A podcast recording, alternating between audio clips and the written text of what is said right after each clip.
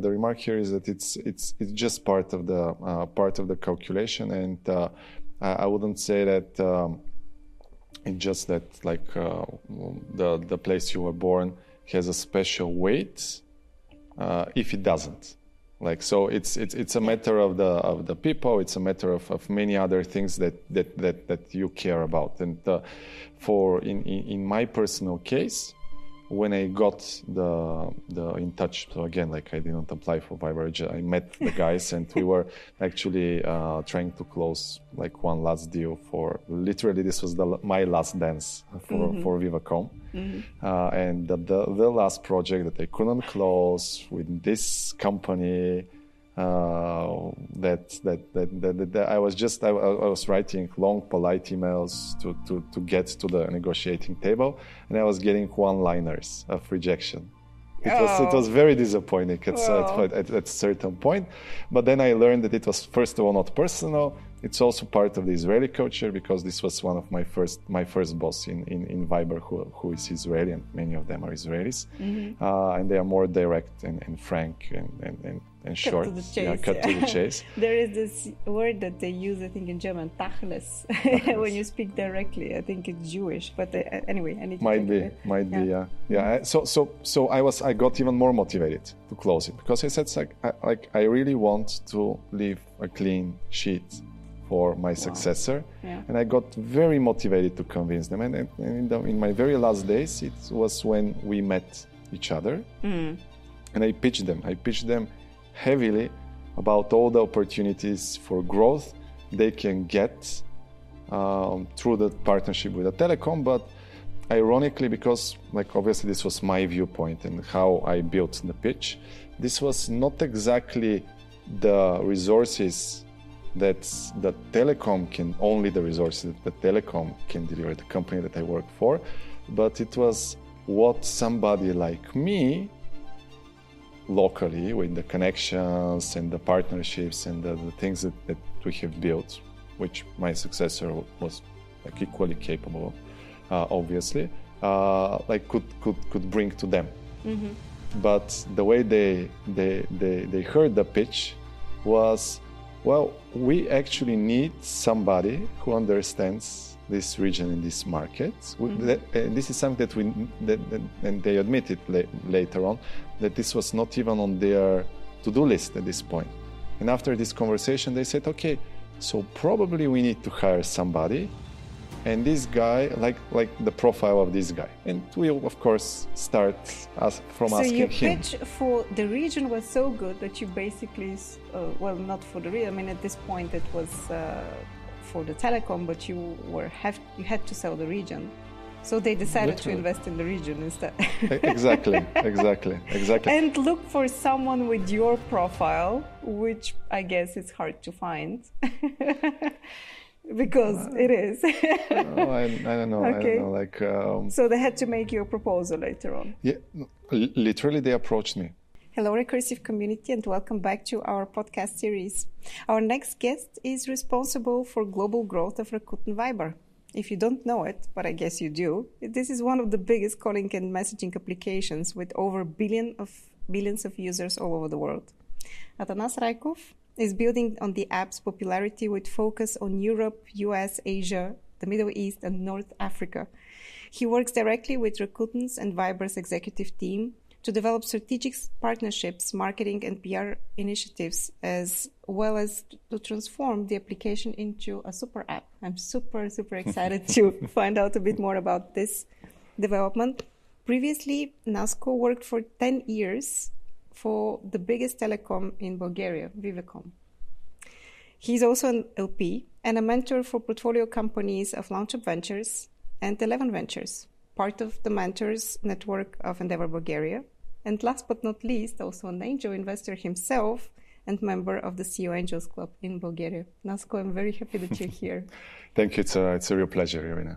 It's been a while since um, we actually wanted to invite you, and uh, we always had um, different and more urgent guests, but you've been on our, on our list from the very beginning because I have to say I was always very impressed, first of all, by your engagement in the innovation ecosystem and in the startup ecosystem, and second of all, also by your career. I mean, you just made these huge steps in the career ladder.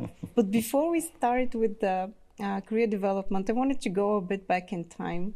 Uh, you mentioned when you arrived here in Kino-Vlajkovo that it's uh, that you have a certain nostalgia for this region. So part of your um, adolescence was here and then childhood was here in Bulgaria, but a big part wasn't, right? Can you share a bit more of, you know, how was it growing up with a family that was uh, actually not living in Bulgaria? yeah, it's uh, it's. I, I, think it's a common story for a lot of uh, Bulgarians uh, because I, as a, as a kid of the mid, born in the mid 80s, mm. uh, I I have like vague memories of the communism, but I have much better memories of the transition. And this was a mm.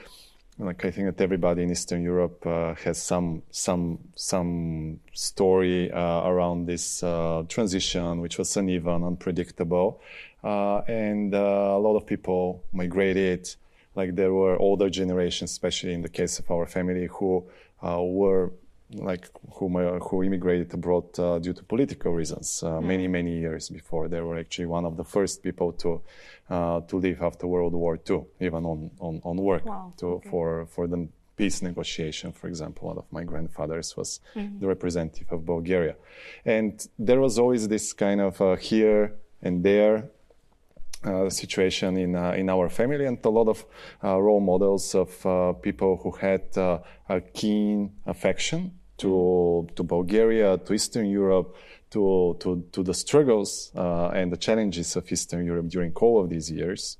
the, the regime and the transition afterwards, but also people who had a very, very global mindset. and I was very fortunate to, to have very, very early on uh, like a very direct contact to to these um, forebears uh, and elders, uh, and like just a simple example of. Um, how probably I was formed, and, and it, it, has to do with, with, with, with, my current story and my current aspirations and, uh, and the responsibilities that I embrace.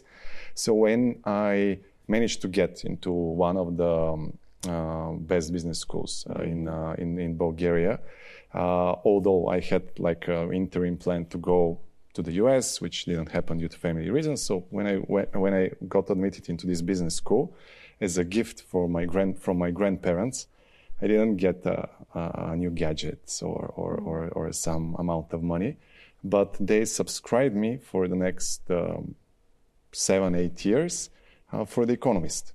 And I was one of the. Nice. I was joking with uh, some friend uh, who is um, uh, like uh, who was in some of the investment uh, bankers a little bit older than me, he said, like, I, I know that you are one of the 50 subscribers that actually were getting the paper uh, version of The Economist in uh, 2002, 2003. Oh, yeah. The, uh, back then it was in paper, right? which was in paper and it was not very accessible and it was uh, pretty expensive and so on. So uh, actually for, for a student in university, I think that this, this really opened, opened my, my, my mindset and also the pure gesture that this probably means much more than mm-hmm. just uh, getting money and uh, partying on the seaside or, or, or, or, something else is, is very, very different. So I always had this kind of a mentality that the world is much bigger and we are a piece of it, but also that this means that there are a lot of opportunities out there which can be brought here mm-hmm. or and, uh, can create a, a, much much better uh, synergy and much better uh, win-win mm. relationships. Yeah. I was thinking that um, back then we didn't really see Bulgaria as part of a European community, as part of a global community. Uh, I was born maybe shortly after you. I'm not gonna go into details about it, but I do have more and more vivid memories of the transition period, and I remember that you know, our understanding of Bulgaria, at least for me, for someone who grew up in Plovdiv, yeah, maybe in a in a an educated family, definitely not rich family. we struggled a lot. I do remember, like most people. Yeah, exactly. At this point, you know, the the huge inflation that at some mm. point we had, it, but we were feeling like we're part of the third world, you know, like Mm. we're uh, one of the darkest places somewhere in the world. we never really understood this context. So, reading The Economist probably opened up totally new perspectives for you back then. Did you, were you reading it actually? Yeah, yeah, I was reading it. I was stacking it. I, I even Wow. like, kept my collection, and then I uh, donated it as an archive to a, to a library of um, of uh, one of um, business school. Yeah, Nice. business school. Yeah. So, so yeah, it's uh, it, it, yeah, it's not it's not only this part. It actually created the hunger uh, to search for quality information, for quality journalism, to to have the habit that you should pay for it. So and and when I, I graduated and I got my okay, not the intern job because internships are not very well paid, but like after I got my first proper job, then my grandparents said, okay, so you're stopping to pay for it. No, you can. Now you can pay for it yourself. and it was it suddenly became uh, and, and then at this point I said, okay, so yes, of course I'll, I I will do it. Uh, Yes. it was I already had the habit, and it was like uh, not even some kind of a consideration if I should do it or not. And by that time, I had already curated a large part of uh, a large um, set of uh, of sources that I'm obviously uh, updating over the years. Of course, adding uh, new ones like the recursive. Thank you so much. Thank you so much. It's really kind. Yeah, um, it would be actually curious maybe to add your list of sources that uh, you trust that you read. I think in times, especially now of disinformation, uh, but also in times or in the current environment in Bulgaria where we have um, very limited freedom press, um, press freedom. I think it might be useful for our audience to see uh, for someone who is valuing such kind of diverse, uh, diversified information sources. Um, yeah, what are you reading? So maybe we will follow up and ask you about your list. Of course. Um, what did you want to become when you attended the, the business school back then? Did you have a and a dream uh, a dream of what are you going to be as a grown up? So I I usually share this story uh, in in some of the career uh, events that um, that I'm sometimes invited, uh, and and um, I okay. So when, when I was much younger, I wanted to become uh, a knight, uh, but there were no opening jobs, and the career prospects was, were turned out to not to be uh, amazing. Uh, but uh, later on, uh, actually, even at, towards the end of, uh, of high school, I knew that um, I because I already was profiling into into business.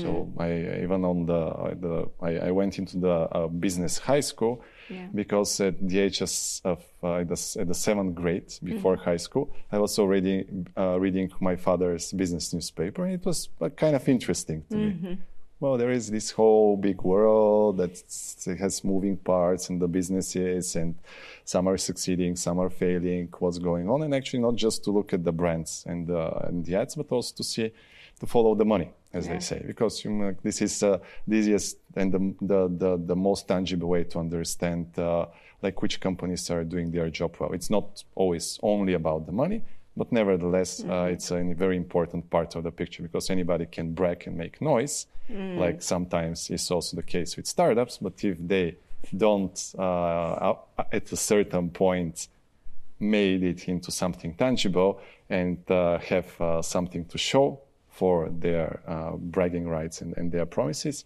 uh, then uh, well, probably the, this won't last for much longer.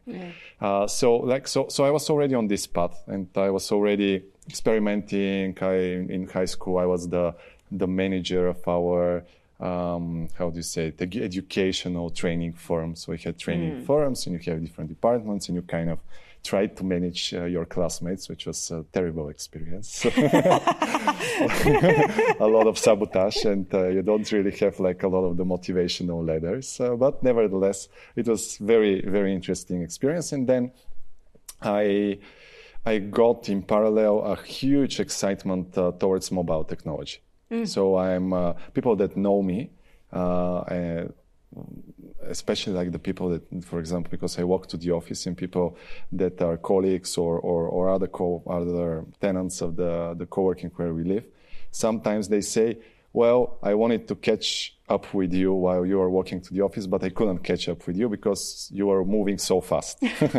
so I, am famous for being mobile. usually on the yeah mobile, usually on the move, dynamic, and so on. And for me, because this is also something that is harder and harder to explain to the to the teenagers nowadays and to the to the to the latest generations, the the, the Gen Zs and mm-hmm. the Alphas and so on, that you know, like in the in the 90s, coming from the 90s, you actually were very static. Or like you, in order to do something with the internet, you have to go home and to go into a slow connection and wait, and you are locked to a certain place and context, and there was no like flexibility around that, and everything else was virtually offline. Mm-hmm. So so I was I got super excited from the very very early days, even pre-smartphone era with the first internet powered smartphones, like uh, even for simple tasks like uh, checking the like going out with friends and then checking the results of the football match yeah. which was like a, like a big breakthrough for, for the time. uh, and, and, then I, I, I, this this grew up on me like a, like a huge fascination with the not not with the gadgets themselves, not with uh, having uh, I don't know like uh, the fanciest looking phone, mm-hmm. but the phone that has like the a certain innovation and tech and, and back then every year there was a big leap so going mm-hmm. from super slow internet to the first 3G, to the, to the first phones with, uh, that had uh, um, a powerful screen for internet browsing, which was still sucked. Then I, I remember so vividly the first phone that had a GPS.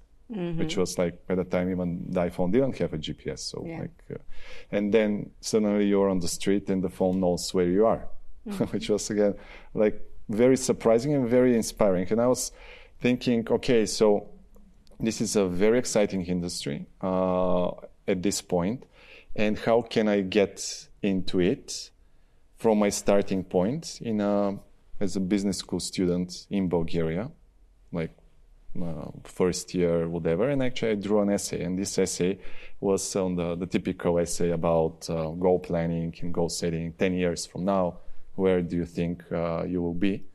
And uh, and actually 10 years from that point I, I kind of described exactly what where, where I was. Although like the, the the road was very twisty. So nine and a half years uh, before that I was uh, without um, uh, without I moved out of my home so I didn't have a home I didn't have a job uh, and uh, I didn't have like something fixed into the future.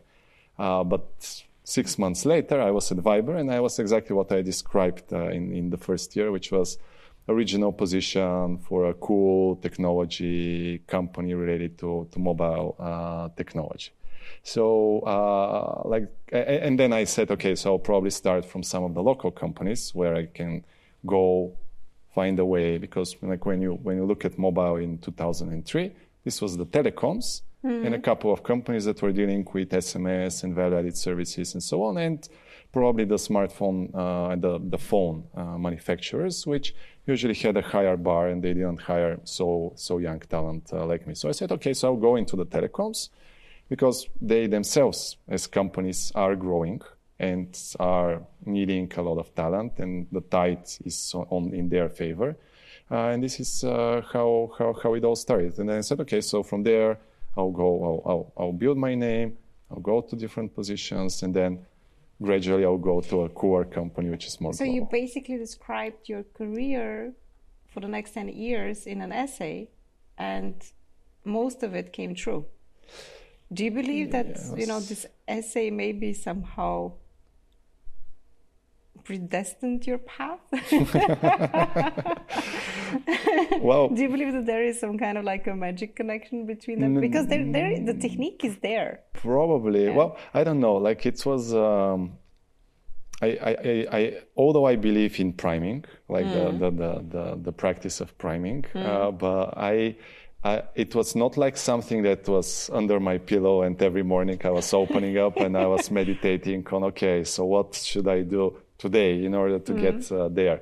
Um, it was uh, there was a lot of serendipity and a lot of a lot of choices, deliberate choices from my side. So I'm I'm, I'm usually um, people that know that, that know me well, they'll say that I'm uh, I'm pretty patient, which sometimes has drawbacks. In this mm-hmm. case, in this uh, context, it's it, I would say it, it showed some advantages, and uh, I'm very consistent into pursuing mm. the, the goals and the things uh, that they want, and also I play a longer term game. Okay. So like I, I, play it more like a game of, of chess. So mm-hmm. it's not about like I do I need to do something right now. It's I'm more like okay, let's keep your eyes open into what kind of opportunities there are and how you can increase the amount of opportunities that can come to you. And then from these opportunities, you can see what, what you can best make out of them. Of and uh, there were a couple of, uh, I would say, uh, important moments exactly like that. So the, the way I started in the telecoms is the, the other very important part is that I have actually the, the only jobs that I have applied to, I was never chosen. so, so, this is uh, this is the short how, joke how about my career. You apply for? I'm not sure. Just several. So Just like several, uh, it's, it's, less than ten, basically. No, much less than ten. Like wow, uh, six yeah. or, or six or seven applications, and I was rejected in all of them. So I didn't apply for mm-hmm. my first company where I worked for nine years something, and I didn't apply for Viber. Okay. So it was uh, chance encounters mm-hmm. where I went. So I, probably it's better to be more specific, but the way I went into the telecoms is like, okay, so I wrote the essay. The next one year, I was actually involved into supporting uh, a student organization in the business school and i was super excited about again like communication so like there is mobile communication so all of these things like mm-hmm. it has always been like my uh, my, my, my passion. And I said, okay, so this is like a career center, but a little bit more. And I was organizing um, meetings, again, like it was before streaming and so on. So um, I was organizing lectures and um, uh, meetings with uh, very important business leaders that mm-hmm. were come that, that, that we were bringing to the business school and I was also dealing with fundraising and so on. And uh, we it, it, was a very exciting time because I suddenly got access because of the fact that we were doing this for, for free, but with a lot of passion. Mm-hmm. I got access to some of the to, to, to most of the business leaders in the country and the people that I admired, and I was just pursuing them. Like I was just literally hunting them down at events, uh, through a network, and so on. And uh, certain people uh, really because it was not it was rather unusual mm-hmm. to, to to do it. There were a certain number of organizations that were good or, or, or better than us, but not too many. So like a lot of doors were opened just because it was young people that wanted to do something that were investing their energy in order to give back to the to the community. Yeah. I guess uh, it's pretty similar also to uh, our podcast because uh, I also feel very lucky that the podcast gives me the access to talk to some of the most interesting people who are usually also very busy. So they're not very, they are hard to get. and then on top of everything, I get to talk to them with their phone switched off, as you did now. Which uh, now I realize what a you know like what a huge gesture from your side is, and to focus really on some you know on their history, on their path, on their philosophy. But uh, yeah, I I know what you mean. I also learned something else that when you talk to successful people like that, they still prefer to be treated normally like uh, you know not with the, the feeling of inferiority because it's it's not pleasant for them mm. as well but when you speak to them like you're speaking to someone a peer yeah um, you kind of like um, develop a different kind of relationship you earn the respect and this mm. is also something that i learned happily very early on which um, also um, opened very job, very many job opportunities for me. So I think I applied for a job in one. I don't remember. Maybe when I was a student for much more. They never got me. I think Raiffeisen International can still regret this decision they should that they be. didn't They take me be sad. Should be as, a, as an as an intern back then. In any case, all the other opportunities came just just because I, I met someone and I was just speaking to the person and they said, yeah, why don't you apply here? Why don't you? Or what do you want to do? We are looking for someone like you. So, yeah, two big tips here for youngsters if they're watching us. Write an essay for the next 10 years. it doesn't, you don't have to be, you know, you don't have to strictly stick to it. Then serendipity comes in and, you know, arranges everything for you, but still write your essay for the next 10 years. And then, second of all, don't be afraid to get in touch with even the most successful people, hunt them, talk to them, and uh, a new world opens up. And you work with opportunities. Exactly, exactly. The the moment you are you are into generating value, and especially I would say that the, the the most successful people, they are already in the state of mind uh, of giving back. So sometimes it's it's much more easy. It's much easier to, to to reach out to them through this uh, angle So and this to, lens, yeah, connect. yeah, I, yeah. I totally agree here. Um, when you approach them with a intention of maybe getting an advice, some kind of mentorship, then everyone will actually open the door. Or, I mean, those that won't open the door, you don't want them. they're not. They're probably around not you worth it. anyway. Yes, in the first place. What I also find in, so uh, obviously you got headhunted by by Vivatel, and what I find interesting is that you started working with them already very early on, so already uh, during the launch. Yeah, I was uh, I was uh, 20 years old just when I, I- I was just 20, almost uh, like um, one week after becoming teenager, uh, like uh, stopping being teenager or something like that, and uh, I was the kid uh, in the group. So the the most interesting part is that um, like some people don't even remember the name Vivatel. Now it's the third mobile operator, part of Vivacom, part of a, of a big uh, corporation and, and structure. But back then, it was actually a, a, a side project. It was uh, a a project which was uh, uh, separated entirely uh, from the state's newly privatized uh, company, and they brought top talent, top top professionals from all over the world. So again, there was this kind of a global expertise and, and, and people with, with very global mindset uh, that uh, that came in. Uh, British guys, Australian guys, New Zealand guys, Wow. Americans, uh, all, all kinds of, uh, mainly Anglo-Saxons, uh, all kinds uh, of, of them. Very, very experienced professionals, some with 20, 30 years, uh, some people that have built some of the first modern uh, telecoms in the time, uh, that have done uh, campaigns and have built businesses in, in promotions and marketing in, in many different places. So it was a very interesting place, and I had access to them because the team, especially at the start, was very small. So it was this uh, 15, 20 top international professionals. They hired another, they had hired when I joined another 30, 40 Bulgarian guys that were like very good and also coming from international companies, some coming from Xerox in the golden days of Xerox when it was a, like Yeah. Googling uh, was it was zero copying in Bulgarian, for example. yeah. remember.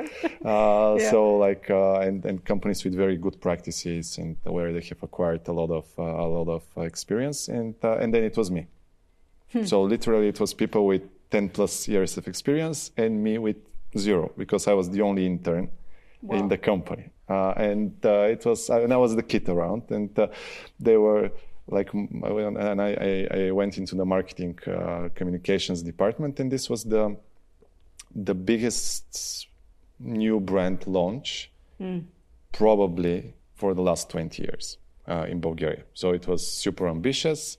Uh, we were going into a market which was heavily fortified uh, by by two big companies who were there for a long time, who were making a lot of money and big profits, and they were um, the the on the on the top of the awareness and the recognition and so on. Uh, and and also an industry which was booming. And these guys were ready for fight. They were preparing for us for for for, for our entrance for for quite some time. And there were also even bad regulations. So the usual mix in Eastern Europe of uh, you know like uh, tangible and, and market and also non-market uh, factors uh, that, mm-hmm. that that that prevented the entrance of a, of a new uh, force of change. And uh, we were literally driving with a, with a huge speed because it was it, it was literally, literally like a, like a marketing team of a startup that got a huge funding to to scale because we had millions of, of dollars back then. So like we probably the marketing budget that we spent in, in the in the first quarter after after this um, the telecom launch after Vivatel launch was well, probably more than I, I would say that at least 15 20 percent of the whole marketing market the whole advertising market in the country for this particular period. So it was a huge bank. And then when you have so much capital, and like I, I think yeah. that the, some of the stories that that, pro, that also you tell and you cover, so this is also a challenge. You have so much capital that it's very difficult to understand how to best deploy it in order to to achieve the business results, but also not to burn this cash unnecessarily. Mm-hmm. So I learned a lot about blitzscaling of, yeah. of, a, of, a, of, a, huge marketing plan uh, in, a, in a very difficult environment, not like a, a, blue ocean where you have a unique product and there is nobody there, or, or at least it's, it's easy to cover the ground. Uh, and at the same time, being accountable and having this kind of a strategy which is uh, uh long term uh, and, uh, and going to, to very specific results. So these were different times. Marketing was done in a very different way um, but still, I wonder can you share maybe the lessons about blitzscaling that you got from there? I mean, I can't even imagine if I was in this position, how am I going to approach this? Because I've never been in a campaign like that. I've always been on the other side when you have a very tight budget and you have to think like out of the box on how to do marketing without a budget. well, ten years later, I was on the on the other side when I joined Viber. So, you know, and, and, I, and I think that ironically, the, the the this experience in the telecom prepared me for the other uh, in a in a way. In a way, yeah, it's it's uh, it's probably a little bit ironic, but uh, yeah. what I can say is that. Um, the, the, the key lesson uh, was that if you have like not have, but you you you would like to deploy uh, a lot of resource, uh, you have to like really make sure that uh, you can track, especially the biggest bets. So like the, the, the bets that comprise like again the, the 80-20 or ideally even more uh, Pareto ratio is, is really is really important. So like it's fine to to have big bets that are consolidated. For example, okay, so we will uh, we will do a massive uh, TV campaign mm-hmm. because this was the, the the obvious and the right way for, for such a campaign. Even to this day, yeah, mass even market, today, even like, today, yeah, well, yeah. you mm-hmm. see that even the the big tech is advertising in Super Bowl and uh, in such mm. kind of venues, and they are spending big money on that. Uh, so, if you do that, how are you going to measure it? How would you know that you're on the right track? So this probably means, like in this case, like doing research, like mm-hmm. awareness research, mm-hmm. nationally representative. Okay, before the campaign, during the campaign, after the campaign, certain components, and then understand. Okay, so like how many people actually learned about that? Did it change their opinion? Do they think something about us, or they think nothing? So like mm. just to have awareness, it's. Uh, okay, so it's, it's the first step, but it's not enough, especially if you have spent a lot of money. But if they actually are curious, if they have positive attitude towards you, if uh, they are open to, to, to connect with your brand uh, while when you have started from zero and from absolutely unknown a month ago, then this is a, a, a great, uh, a great option. Uh, then the thing is what, how, how do you create the, the whole plan so that you have many touch points uh, to mm-hmm. these people's lives so that they can uh, you not only be exposed and reminded about you but that they can interact with your company now with digital is much to a certain degree is easier mm-hmm. uh, because like you can replicate digital mm-hmm. touch points in a lot of places and if you have the money probably you can outbid and you can suddenly mm-hmm. get into many storefronts. Mm-hmm. Uh, but in, in, in some user journeys, you, you also have to incorporate the the, the physical part, the physical connection. So like how how can you integrate some parts of, of, of your brand values or, or, or company um, app uh, business capabilities into certain places where people will be comfortable uh, to try it out.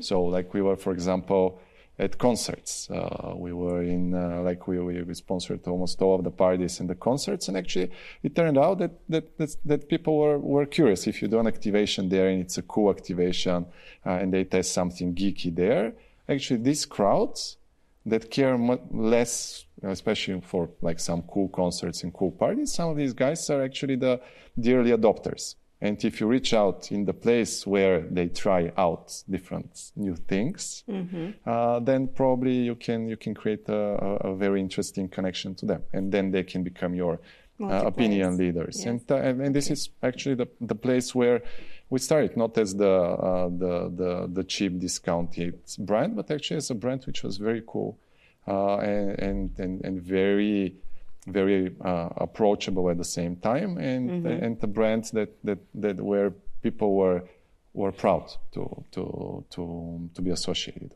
Wow. So I learned Okay. a lot, and then actually, you know, like I was on the on the uh, the executing side, so it was I was more like the running uh, running certain parts of the process, but I got so many jobs, so I was Wow. going from one job to another and so on, um, And you were still launching the first the website. air of those who are working on a strategy. I think this is still very Yes, yeah, important. yeah, we were in the in the same room with the with the CMO. I think if someone now today joins um, telecom corporation, it's not the same. eh, you would never have the same feeling. I mean, you were actually very lucky to be exactly in this moment there, not because you don't deserve it, but because this kind of events um, happens actually very seldom. Exactly. Yeah. that's true. That's true. And uh, and I got there because of the student organization. So like because I was pitching the student organization to the headhunter, to the HRs that were looking for the young talent, Yeah. and then these HRs just I, I didn't even remember that they pulled out my CV Yeah. because I had saved it for some cooler companies, not like the old telecom, because the, the the project that I worked for was secret. Yeah. Uh, so they just pulled my CV, and I suddenly was called out, uh, and, then I went into the admission process, and then I was selected. Um, the, the the choice was between me and another girl, uh, which was like which was uh, very impressive from what I what I uh, what what I was told, but she didn't have the experience of uh, working for an NGO and uh, Okay. actually So that was the doing the winning argument. things. Yeah, yeah, yeah, cool. yeah. This is how how how how these yeah i mean as a as an employer myself now i would definitely say that you know this kind of initiatives that that, that makes also a huge impression on me when i'm hiring someone new yeah, that's Um, true. okay nine years or ten years later you decided almost to go 10 years nine Almost years and nine years. nine months actually i decided to go a little bit earlier um, Mm-hmm. so i have been considering this back and forth so i i went um, from from from marketing into digital marketing into then into product Mm-hmm. uh, so I was a product manager for quite a long time, for um, seven of these nine and a half years, Mm-hmm. uh, and I was responsible for a pretty sizable P&L. So I was Yeah. literally literally defining and, and building the strategy and the roadmap for every single piece of the of the commercial strategy of the of the telecom business and somewhere along this process so like it was like we started from okay sms voice and some very very early data services and around halfway the the mobile internet really started picking up. So the first 3G networks, uh, the first uh, smartphones uh, out there, which were okay, the Nokia's and the Symbian. Some people don't say okay, it was probably the iPhone. Actually, like dear kids, there were smartphones before the iPhone. They were not good, but nevertheless. the- oh, I have to say that the Nokia was actually, you know, uh, producing very, very cool models, and some of them are still used today, especially of those people who don't want to be attached to their smartphone all the time. So yeah, yeah, the feature, the- the feature phones, you know, the, yeah. the Nokias, they still have, you know, this a bit, yeah. Yeah, probably they were not as good. Although for the time they were really, really, there were some really, really innovative, uh, innovative devices. That was 2012, 11. Oh, even no, much earlier, like 2008, 9. This no, was when, like the when you left, but I remember I had my Nokia when in 2005, maybe Mm-hmm. 2006. Yeah, there Yeah. were, there were, yeah, yeah, yeah. These were, these Yeah, were the times and for this uh, Nokia smartphones. I still love it. You know, the, the that was the Sirocco. I still love it. Oh, okay, okay, yeah, yeah. It was a, it was a cool girly phone. Yes, yeah, uh, so they found the target. They found the target. They yeah, that's good. definitely That's good. Yeah, Nice. and, and, and then I, I was exposed. So I, even like the taking a step back on the on the on the passions and the personal side, even with these very early smartphones, on a, as a as a personal interest, I was thinking, okay, so what can you do on top of them? So mm-hmm. like what what can be built on top of them? And there were some very simple mobile apps. There was no app store, so it was very difficult actually to to. There was no distribution. So a lot of obviously things that Steve Jobs and Apple and then Google managed to to to to improve and to to streamline. But I was I was really curious even before this revolution happened about what can be done, and I even tried to code like some things, some very very simple things like themes and uh, some very simple things. And I, I figured out that I'm not really like it's. At least you were braver than me. I never dared. yeah, yeah, well, yeah, I, I gave up very early. I gave I gave up I only had my frustrating fast. experience with Pascal. I, I remember it at school. In any case, but you were planning to do some kind of like a sabbatical, travel a bit. You weren't really Yeah. into working after ten years. Yeah, so so I I, was I was very much very involved uh, into the startup ecosystem from the the launch of the oh, oh, still in the in the telecom years because I I joined as mentor both Eleven and uh, LAUNCHubs Nice. when they were in, conceived and then when they got the first uh, funding because it was uh, very exciting times. Uh, a lot of friends of mine uh, were either on the investor side or on the receiving side. Yeah. Uh, actually, one of my first mentors and, very early colleague uh, in uh, in the Vivatel years uh, was the founder of TaxiMe, who is one of the Oh, success yes, stories, Christo. Chernev. Yes. So, for example, like Christo was starting into into this uh, thing from uh, like leaving the telecom, then going into startups, doing something exciting, and so on. And I, I was I was exposed from the the point of view of the telecom, and I have always been with this. Um, entrepreneurial uh, mindset. So I, I have, uh, if we if we use the the the, the terminology of the of, uh, of the design thinking, I was I, I'm, I'm much better uh, at uh, slicing uh, uh, your current inventory of, of assets uh, and seeing w- some, what parts of it can be used by somebody for some other purpose Okay. and open much bigger opportunities. And uh, I have always uh, had this kind of a mindset. And when I went, when, when I opened the inventory at the telecom, I said, okay, so actually a lot of startups, because it was all about building mobile apps. So like the mobile apps was like uh, AI right now. So everybody wants to be in, wanted to be into this field. Uh, I said, okay, so they need billing, they need distribution, they need marketing, they need quite a lot of things that uh, the telecoms have.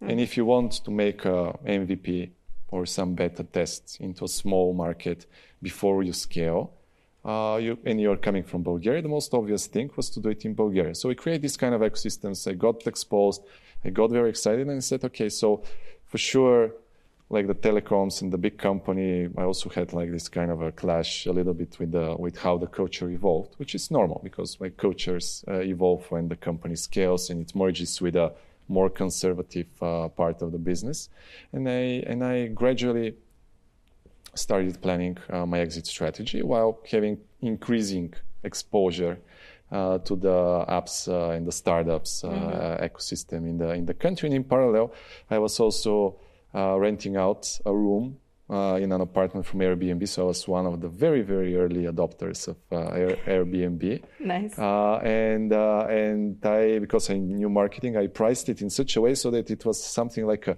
very premium experience. Even before Airbnb created the experience officially, we were actually renting a shitty room for a lot of money, but the reviews said that actually uh, we were providing a great host experience of showing Bulgaria and the ecosystem and so on. And also the algorithm did the, the part of the magic, and we actually got people from from Google, people from the Silicon Valley, people from Singapore that came to us simply because our profiles matched in terms of hosts and guests. So my network expanded incredibly uh, to, to, to many, many Wow. places in the world. Nice. And then I said, okay, so I have the global network of uh, friends already because I was not doing it so much for the money, Hmm. uh, but for creating this connection. I was investing a lot because I was curious about these people. And with some people, I became friends. With some people, So okay, you- so, it just doesn't happen. So you are actually more like a couch surfer type of person. I don't know if you remember this one, but Yeah. you know, you had this community where you would be welcoming, you know, your guests and taking ca- catering them. yeah, yeah, something like that, something Yeah. like that. So I, I've always been trying to be ambassador of uh, of Sofia, of Bulgaria. Hmm. I've always been proud uh, of of what we have managed to achieve despite all of the circumstances The and all and, and everything and everything that is that is being thrown uh, at us in this very difficult and and, and, a, and a volatile place, uh, Hmm. geo geo geo allocation uh, in the world.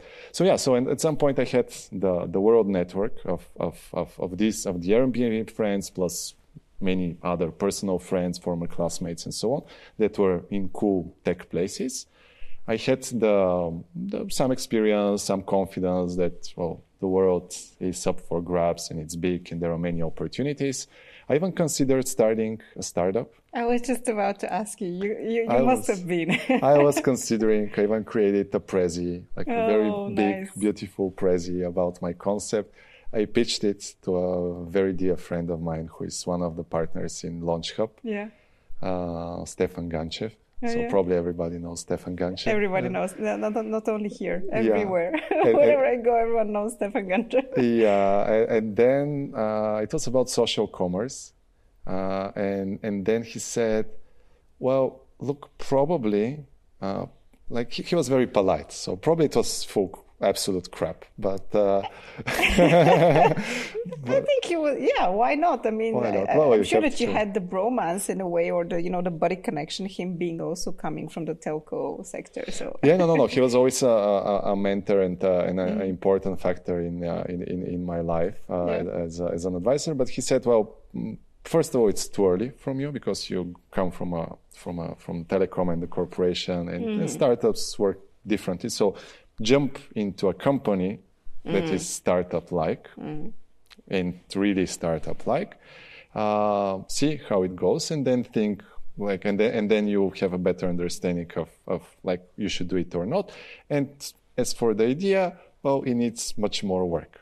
So I said, okay, so I, I, get your message. I'll, I'll, I'll continue the exploration. And this was like the when I took the decision. I said, okay, so use the network, I'll use the connections, the the bit of capital that I had accumulated, and I went on this uh, on this sabbatical, and I said, okay, so I'll, I'll I'll tell my my boss, which was highly unusual. So everybody was was shocked from my bosses that I told them, I'm leaving.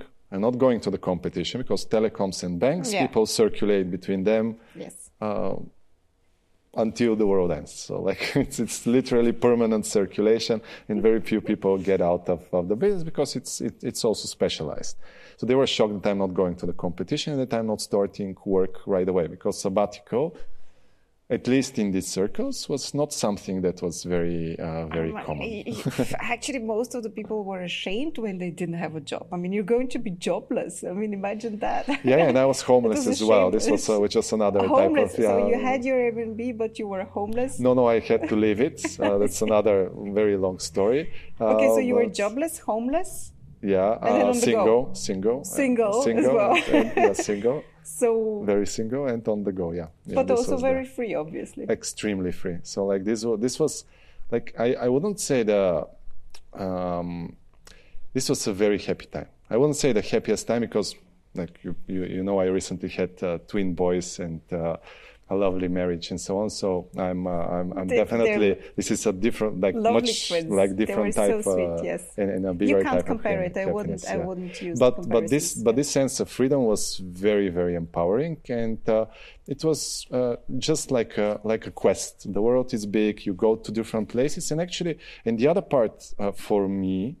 Um, which I, I, think that different people cope with it uh, differently. But uh, because I, I the, the story started from the family history of like a lot of immigrants, people that have went, studied, lived. Some of them came back. Some of them stayed for 70, 80 years until uh, they passed away, like my grandparents. And uh, there is this thing that, like, especially the first generation, you always be an immigrant there. So, like, did you always be not local? Uh, Yeah. they, not local in the in the in the country where you live, and you you, you are not anymore local of uh, where you come. so Yeah, I, it's how I approximately feel right now. Although I, I didn't leave that early on. I left when I was 19 or 18, I don't remember anymore. But now it's weird because I was never part of the society there, really. I was always the Bulgarian. I came Yeah. back here and now I'm not Bulgarian enough. it's very funny. anyway, but I, I totally get it, yeah. Yes, but in some way, you know, you become very international in this sense. Yeah, that's that, that's true, and this is this. I think this is really important in in the world that we live in. And uh, for me, it was exploration of opportunities in different places, but also understanding from the starting point of a Bulgarian or as an outsider how, how and what will it take to integrate in different places. So not only to say, okay, what kind of job do you have here, but what does it mean to pack your bag and to base yourself in, in, in London, in New York, in LA, in uh, Menlo Park, in uh, San Francisco, in Singapore. And, uh, and, I, and I lived with, with all of these people. So actually my plan was like not, not only because obviously I wanted to, to have a longer runway, just in case, uh, which is coming to the to the Viber story probably. Uh, the, but uh, I, I I wanted to live with these people and actually to see how they experience all of this, like what Yeah. are the pros and the cons, and then to to be able to to decide for myself what to do next based on the obviously the opportunities that I will have at a certain point on the table, but with a clear conscience, not to have at the back of my mind this kind of a question of what would have happened and did I miss Yeah, something? shoulda, woulda, coulda. That's the worst. Yeah, Yeah, that's the yeah. worst that you can have. So, in- so, in so this was the, the this was the purpose of of, of, of, of, of my sabbatical, and I, I, I literally lived for okay, so for several weeks up to a month, the the, the life of uh, of, Mm-hmm. of somebody who is uh, and, and and very different stages of immigration. So like uh, somebody who came early on, uh, who who is in the early stage of, uh, of of adapting and integrating and at a lower position in some place, or somebody who has been there for a very long time. So like it's very different perspective. It is. It is. Uh, and somebody who had who has a very good job, but for example no family, or somebody who has a good family and couple, and so on. So it was a very very diverse set of, of, of stories. Probably someday I, I should uh, write a book on that. But it was very interesting observation, and uh, it, uh, it it led me to a couple of conclusions. Uh, first of all, f- one of them was that if you can get a good job uh, or, a, or, a, or, a, or you can build a company that provides you a, uh, also a good lifestyle um, in your home, uh, probably you can get a lot of benefits that uh, will be much harder to get into or, or you'll have to rebuild from scratch into another place. Uh, also, like equivalent opportunities or equivalent uh, uh, um, um, buying power, or to rephrase it, like to, to live well in some of the, the hottest places uh, in the world, you need much more. Oh, and yeah. you need to Oh, be even more competitive and you need to, to hustle uh, uh, more than that. Yeah. So, so probably you'll give up even more of, of, of your free time and a lot of, a lot of other things that, that Social a life life. and yeah. yeah. everything in order to be just able to live there I felt yeah. always like that about the megapolis and also about the big cities like uh, New York and London. Yeah, and also commuting and so on. So like yeah. the, the, the, there are there are pros and cons. There are there are certain trajectories that probably can't happen without you being in the in, in the hottest place. But if you are not if if if you are not really like if this is not a must probably uh, like uh, this is something that you that, that that even like people at a younger age should also consider because mm. I, I, I, also I also have seen and I have stories around me of people that mm, built really great careers uh, mm. or, or, or, or, or businesses, but nothing more. Yeah. And, and, and, and this can be said.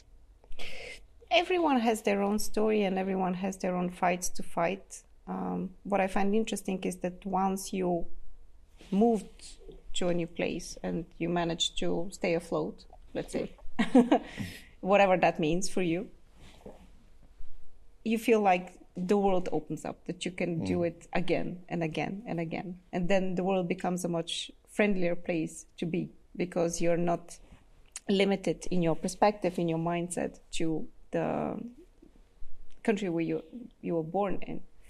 Um, this is what I always felt that young people, if they get the chance, they should live somewhere else just for the sake of you know getting this kind of mindset. And there is nothing unpatriotic about it. Oh, it's just course. you know opening up you know perspectives. You can if you decide and be a patriot you can always come back and it might be uh, a good thing to do or when your family is abroad and you you won't come back it, and it mm-hmm. doesn't matter because identity changes identity becomes something which is very personal Mm.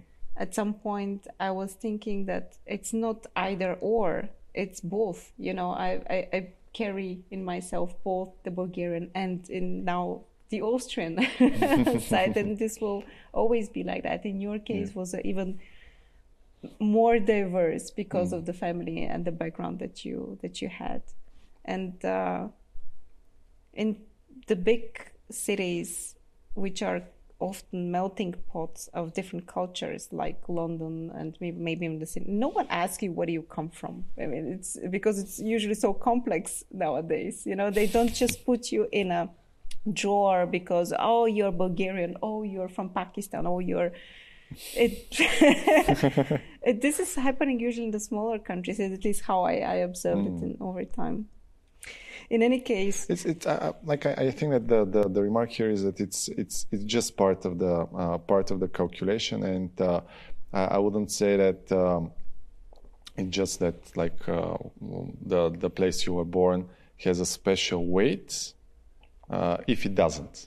Like so, it's it's it's a matter of the of the people. It's a matter of, of many other things that that that that you care about. And uh, for in, in in my personal case, when I got the the in touch, so again, like I didn't apply for Viber, I met the guys and we were actually uh, trying to close like one last deal for literally this was the my last dance for mm-hmm. for Vivacom. Mm-hmm. Uh, and the, the, the last project that I couldn't close with this company uh, that, that, that, that, that, I was just I, I, was writing long polite emails to, to, to get to the negotiating table and I was getting one liners of rejection. It oh. was it was very disappointing at, oh. at, at, at a certain point, but then I learned that it was first of all not personal. It's also part of the Israeli culture because this was one of my first my first boss in in, in Viber who who is Israeli and many of them are Israelis, mm-hmm. uh, and they are more direct and, and frank and, and, and and cut short. To the chase, yeah, cut yeah. to the chase. there is this word that they use, I think, in German, tachlis, when you speak directly. I think it's Jewish, but uh, anyway, I need might be, it. might yeah. be, yeah, yeah. So, so, so I was, I got even more motivated to close it because I said, like, I, like, I really want to leave a clean sheet for my wow. successor, yeah. and I got very motivated to convince them. And, and in, the, in, my very last days, it was when we met each other, mm.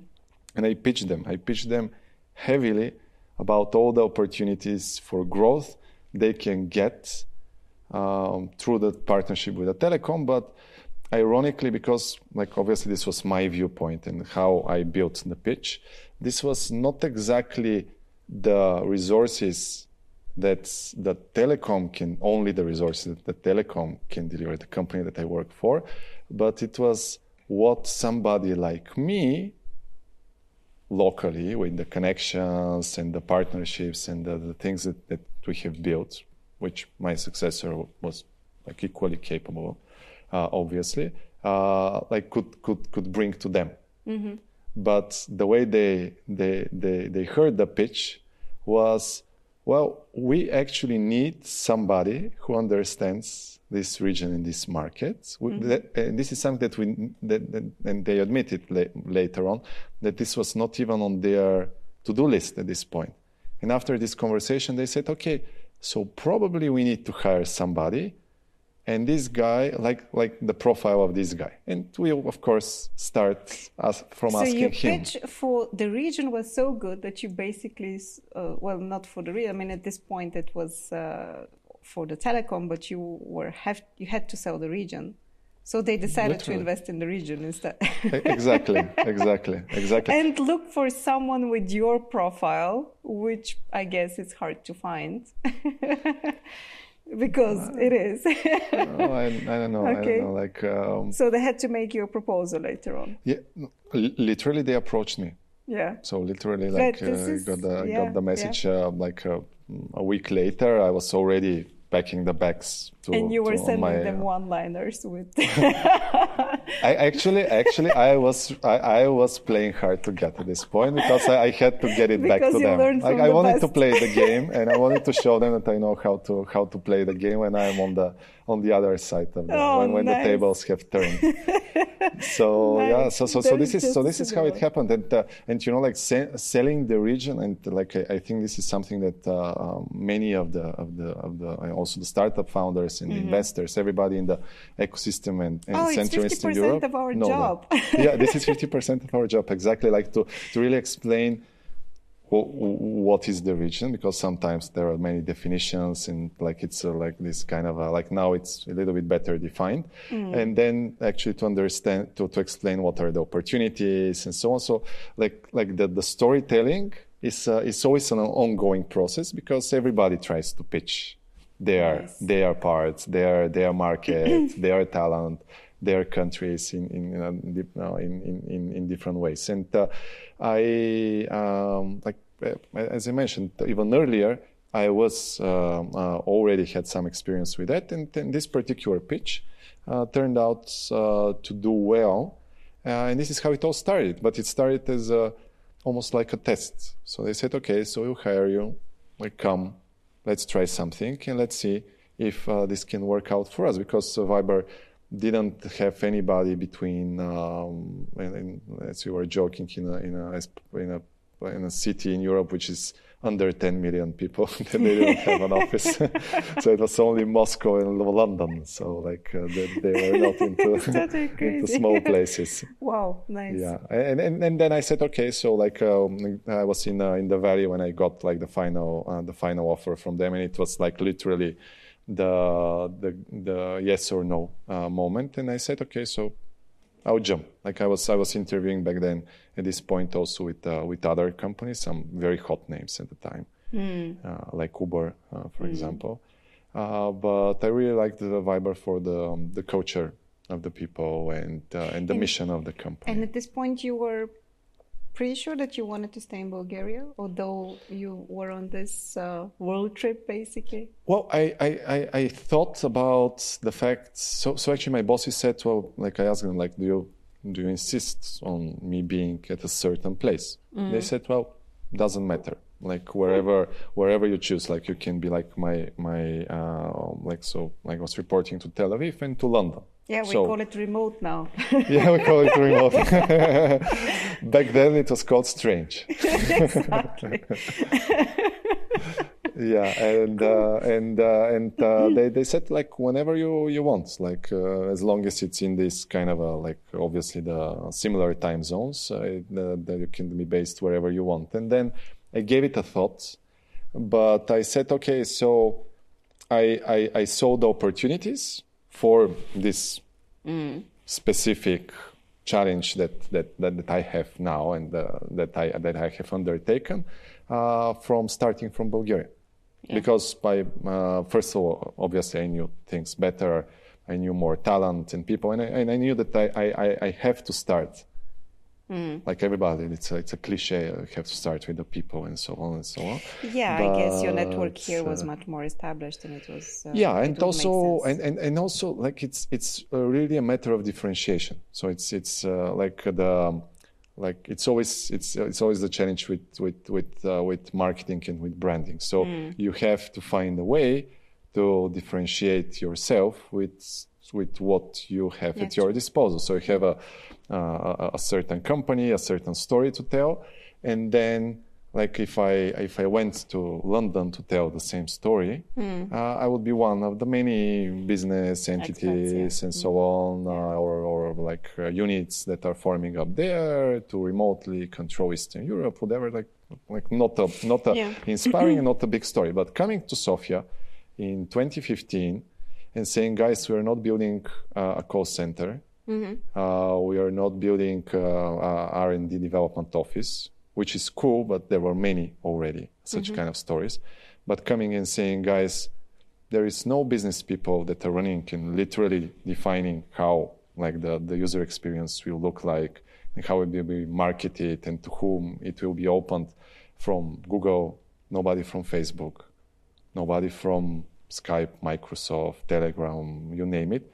But actually, Viber is coming, and Viber is very big. Was already very big and, with a big footprint, with a very a very strong brand, uh, unclearly defined but strong brand.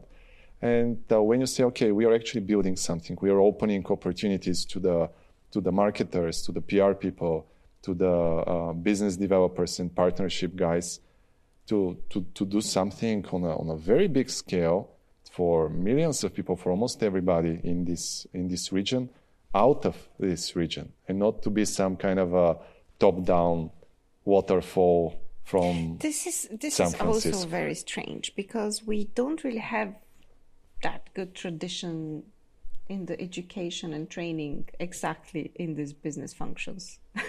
That's true. That's Yeah. true. Um, It's very but- unusual, you know, to for Viber to trust exactly in this regard. In any case, I would say here, thank you, because Viber and its logo is a differentiator now for Bulgaria. you know, when we present, you know, the ecosystem, this is always, you know, something that makes an impression.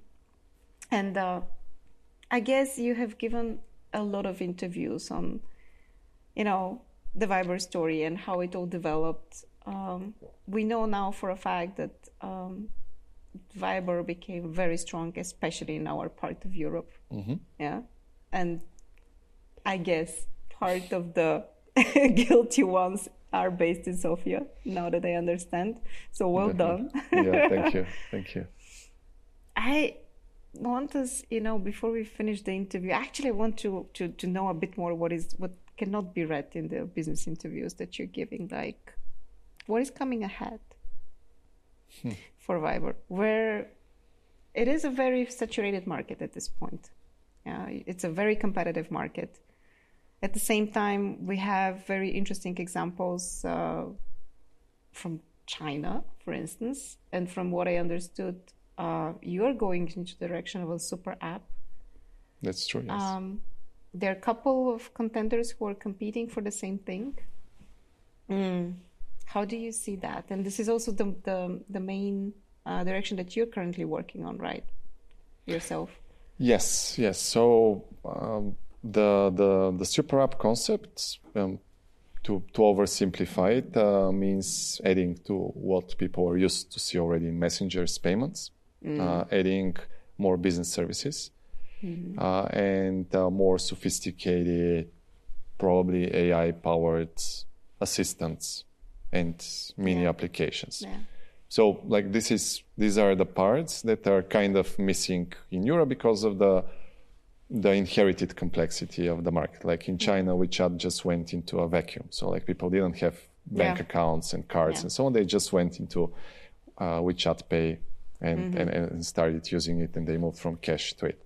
So um, this is this is the parts where Viber plays to its strengths because Viber started as a as a free messaging uh, app of calling and messaging, but because it is based on phone numbers and phone numbers, Mm. unlike Facebook profiles, for example, Mm. uh, are are the, the identifier that you use for business Yeah. because you call different business partners, suppliers, and so on. Like so, whole supply chains, even for small and medium-sized businesses, are built currently on consumer messaging services, on the c- services built with the consumers in mind and not with the prosumers or like small businesses in mind.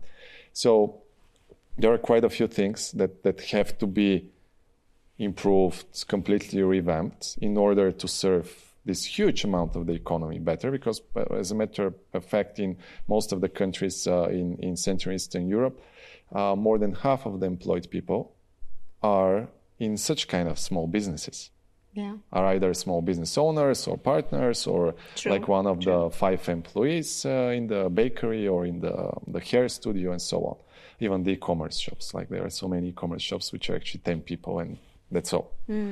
Uh, so like this is the, the, the, the part where we want to make an impact because as a matter of fact we, we also have a, a content vertical but this is very highly saturated and this is something that well, like we, we, we pushed, uh, we got certain success. We have some some big uh, um, uh, content names there, but we cannot be TikTok, and it's not really our DNA. So Viber has this profile of a very reliable, very secure, uh, very private place, which like precisely because we don't mine so much data, we cannot create the, the, the best recommendation, content recommendation algorithm because a lot of the things that happen on Viber, they're in the private space. But building the tools into all of these uh, touch points uh, that enrich people's lives uh, and uh, that uh, will uh, also allow them not to install another 10 applications for just small use cases, uh, but to have everything under one roof uh, is, a, is a very, very uh, big improvement uh, in terms of ease of use, in terms of accessibility. Uh, and, and this culture is already already happening. We see very, very encouraging uh, experiences. We also see so many businesses that are moving their communication from email and from SMS to, to, to Viber business messages, to, to, to, and to also from social so on. media. You know, at some point it turned out that it's just additional work that we need to do, but not okay. Exactly. So, so this is the this is the, It is the way we see exciting the because future. it will definitely go with the branding and also with the marketing concepts that you already know very well. I mean, in order for us, you know, to be, accommodate a business in an app, you have to give him the opportunity to attract potential customers. Okay. Exactly. Very and and and now the the AI became interesting and sexy for the masses. Oh yeah. Oh yeah. So and and, and ChatGPT is chat based. So it's, very obvious. I think it's, it's it's more than obvious, but it's, sometimes it's good to, to, to mention it. We already have uh, even our own uh, implementation that we launched over a month ago, uh, which is about uh, a, a AI big model based uh, uh, chatbot where you can ask questions, you can get all kinds of information without leaving Viber. So literally it is okay, somebody or you need an answer to somebody, to something. You might be arguing with a friends about something or you might need to find something for a, a business chat. Uh, and then you literally go into the next chat. You ask the bot, okay, what is the GDP or what is uh, the the ratio of, of this business that we are currently considering, or what is the current price of this kind of commodity? And this chatbot is already generating answers, Yeah. Nice. and, and, and it's literally one click away from forwarding the answer into the chat or using it in a in a certain way. So s- a- a- and it's much easier than going into a browser, bookmarking it, remembering where this bookmark is located, or going into the computer, having conditional registration, and so on. So our our our job and our mission has always been to to democratize uh, the the services because uh, like here uh, we and, and the audience here are geeks, but like the ninety five percent of the population thinks that they already have too much complexity in terms of, Oh, uh, of, of the services that they use and how they use them and so So on. it's a probably also generational uh, question, but I have another one. I think a huge part of the population is also now getting a bit more worried about them being the product, or in other words, what are you going to do with my data? That's true. That's true, and that's why uh, we are also like we have we have always been very very principled with uh, how we don't use uh, the data. Are you going to stick with this principle? I think that there is no going back. I think like the it's, trend uh, is it's, yeah. Mm-hmm. it's it's definitely like I, I first of all the the wind blows into this direction, uh, but also like uh, our our company culture and our owners is are, is built on on really principled long term approach uh, on on, Mm-hmm. on on these topics. I feel horrible because I I, it, I I could sit maybe one and a half hours longer at least with you and talk a bit more. But somehow I, I, I need to put that into a finish because the conversation otherwise will get way too long. and I wonder what would be the topic, you know, for for a proper end. Um, I'm going to ask you this. So, a super app is being built in a very recursive way. Yeah. So, you create something and it becomes, you know, the home of many different innovations. Yeah. Yeah. In this sense, what part of the super app do you hope maybe to be developed in Bulgaria? It Well- could be by a startup. It could be by another team. I don't know. yes. Well, I,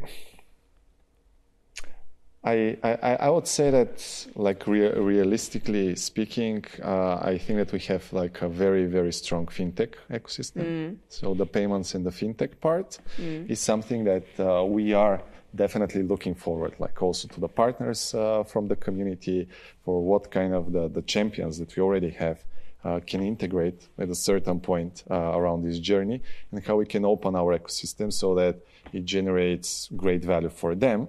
And then this also is uh, shared with uh, Viber and its users. Mm. And I'm sure that you have actually a great perspective on the innovations, especially in the fintech space, through your participation in, in, in LAUNCHub, in Eleven Ventures, but also as a as a business angel. And still, if someone wants to pitch you maybe a component that you should consider in Viber, like you were hmm. basically doing that to Viber, perspective of the telecom, what is the best approach? Well, I am I'm um, most easily findable on LinkedIn. I don't really use other social media, uh, to, if I have to admit, and of course on Viber. Yeah, I guess so too. what what you is can find my number probably easily. a lot of people have it, so like, and I respond very, very, very fast on Viber. Yes. Oh, okay. Any tips on the door opener or the attitude? Keep it short. yeah, keep it short and, and be straightforward. Yeah. So, like the a message like I want to add you into my LinkedIn network means that you have read the the the bad the bad manual for approaching people. nice. That's cool. Yes, we'll have to do another conversation. Part two in the making. Uh, also, some others that are not recorded because I always enjoy talking to you. Somehow, uh, I feel like there is a like maybe we have some common stars. Most We're- probably, like yes. it's a mutual feeling. But um, keep us um, also updated on the super app. It We'll is do. We'll Definitely do. You'll a hear a very, lot of very- news soon. Exactly. Exactly. Thank, Thank you so much. It was a pleasure. Next on the Recursive podcast, Tatiana Zabasu Mikush, managing partner at South Central Ventures. Yes, it's also, and what they say, it's like a statistic. Like if you hire, like when you're hiring sales, salespeople, most likely you'll hire three that will not be efficient, will not be good, and you'll have to let them go. And then maybe one in four persons would be the right hire. It's yeah, it's sometimes, and it's really, as you said, I mean, like uh, as a founder, as like the founding team usually knows what the product's all about, and is very passionate about it, and they know the uh, all the you know all the things it can do, and you know all the ways it can be tweaked and, and all that. But um, yeah, communicating that to your salespeople is not easy sometimes, uh, and um, so it's like this internal communication, the way you build your sales team. That's uh, um, it. It takes a special set of skills, I would say, also to be like these leadership skills that are um, sort of enabling you to sort of transfer this passion of yours to, to other people or like communicate it. So, um, and it is. Then again, you know, sometimes when um, founders are not all that um, experienced in that area, then you're starting to build your sales team. Then you're in dilemma, like whether I take somebody who's really experienced and has done it before and um, is probably now a bit remote, like removed from that, so that people when they go to a certain level, they are sort of less likely to, you know, do the cold calling and stuff. And so, is somebody too early to hire, too late to hire? So it's it's an art. And if you are just as passionate about innovation as we are, hit subscribe for the Recursive podcast on YouTube or your favorite podcast platform. We're everywhere.